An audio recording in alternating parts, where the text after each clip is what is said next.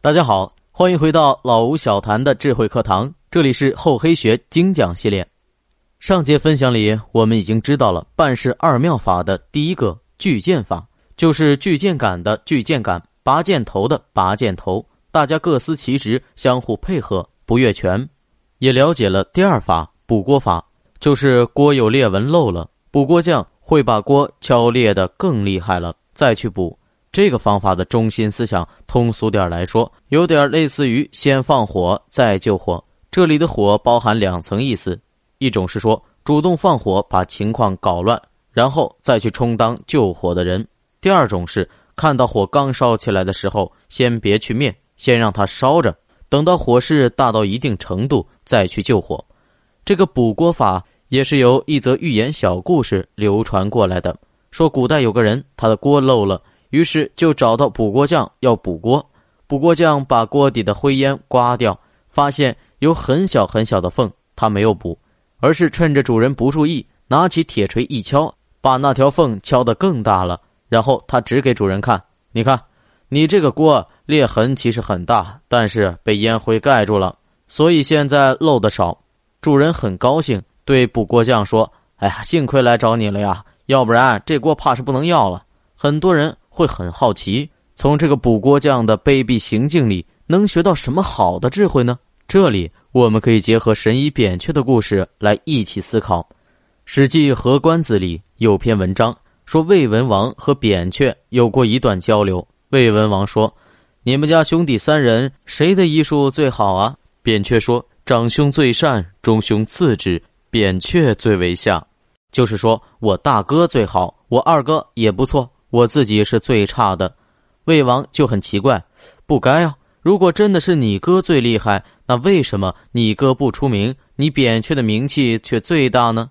扁鹊说：“我大哥经常在病人病情还没开始发作时就诊断出来了，早早的就去除了病因。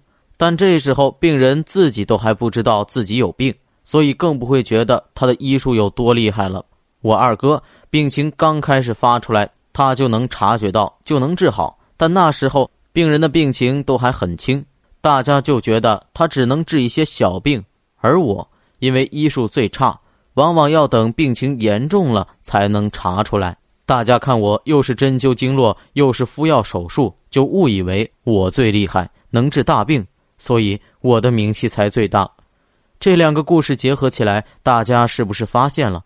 如果你想显示办事得力、善于处理大事，那么最好就等大事出现了再出手解决。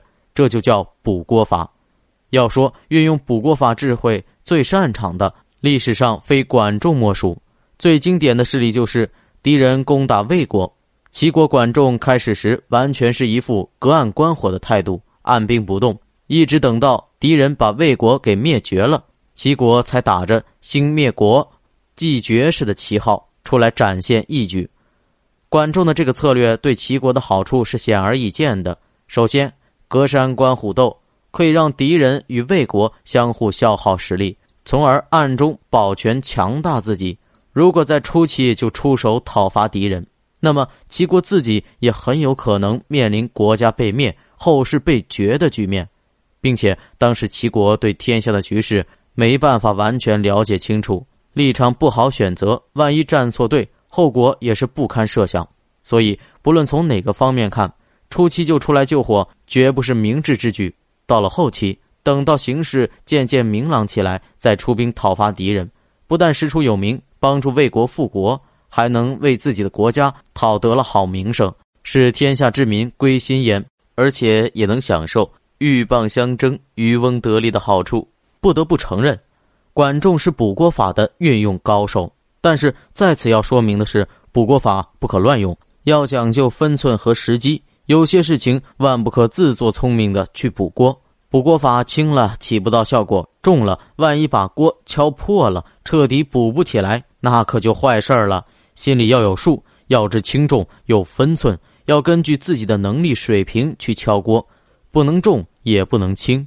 尤其一些比较脆的锅，裂了也先别急于再加一锤子，耐心的等待事态发展就好，锅缝自然会越来越大。这个时候直接去补就可以了。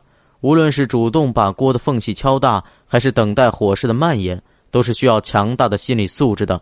胆小怕事者办不了这种事，而且也要能像补锅匠和管仲一样，明明是他主动把锅的缝隙敲大的，还能自如的接受对方的感谢，可谓是深得厚黑学的精髓。